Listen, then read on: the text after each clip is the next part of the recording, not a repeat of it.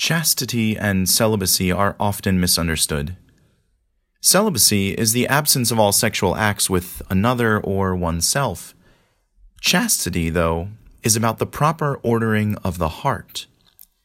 The Catechism says that the virtue of chastity involves the integrity of the person and the integrality of the gift of self. In other words, chastity is about integrity and self mastery and the successful integration of sexuality within the person. Isn't that what we see in the lives of the Blessed Mother and Saint Joseph? There was a profound integrity and self mastery that each had over their own hearts, and this allowed them to live in a beautiful freedom to follow God's will in all things, even if it meant that their chaste marriage was also a celibate one. While we often view chastity from the angle of the challenges of abstinence, it is far richer than that.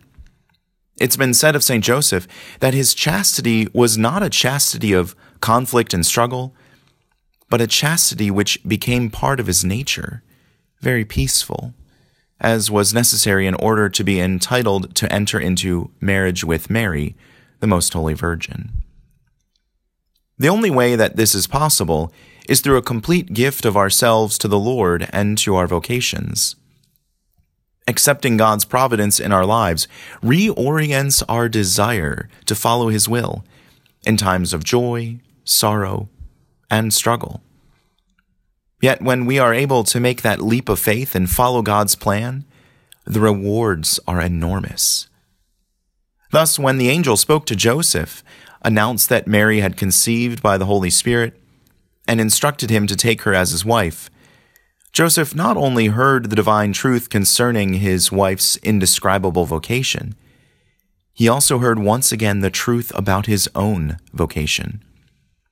St. John Paul II tells us that in receiving Mary into his home, Joseph expressed his generous love for the Mother of God and gave her a husband's gift of self. He was called to give himself to her, but in a different way than most would imagine. It was the purity of St. Joseph's heart and his chastely integrated sexuality that allowed him the freedom to live in harmony with the Blessed Mother, even with knowing that he would have had to sacrifice out of love for God, for her, and for this child.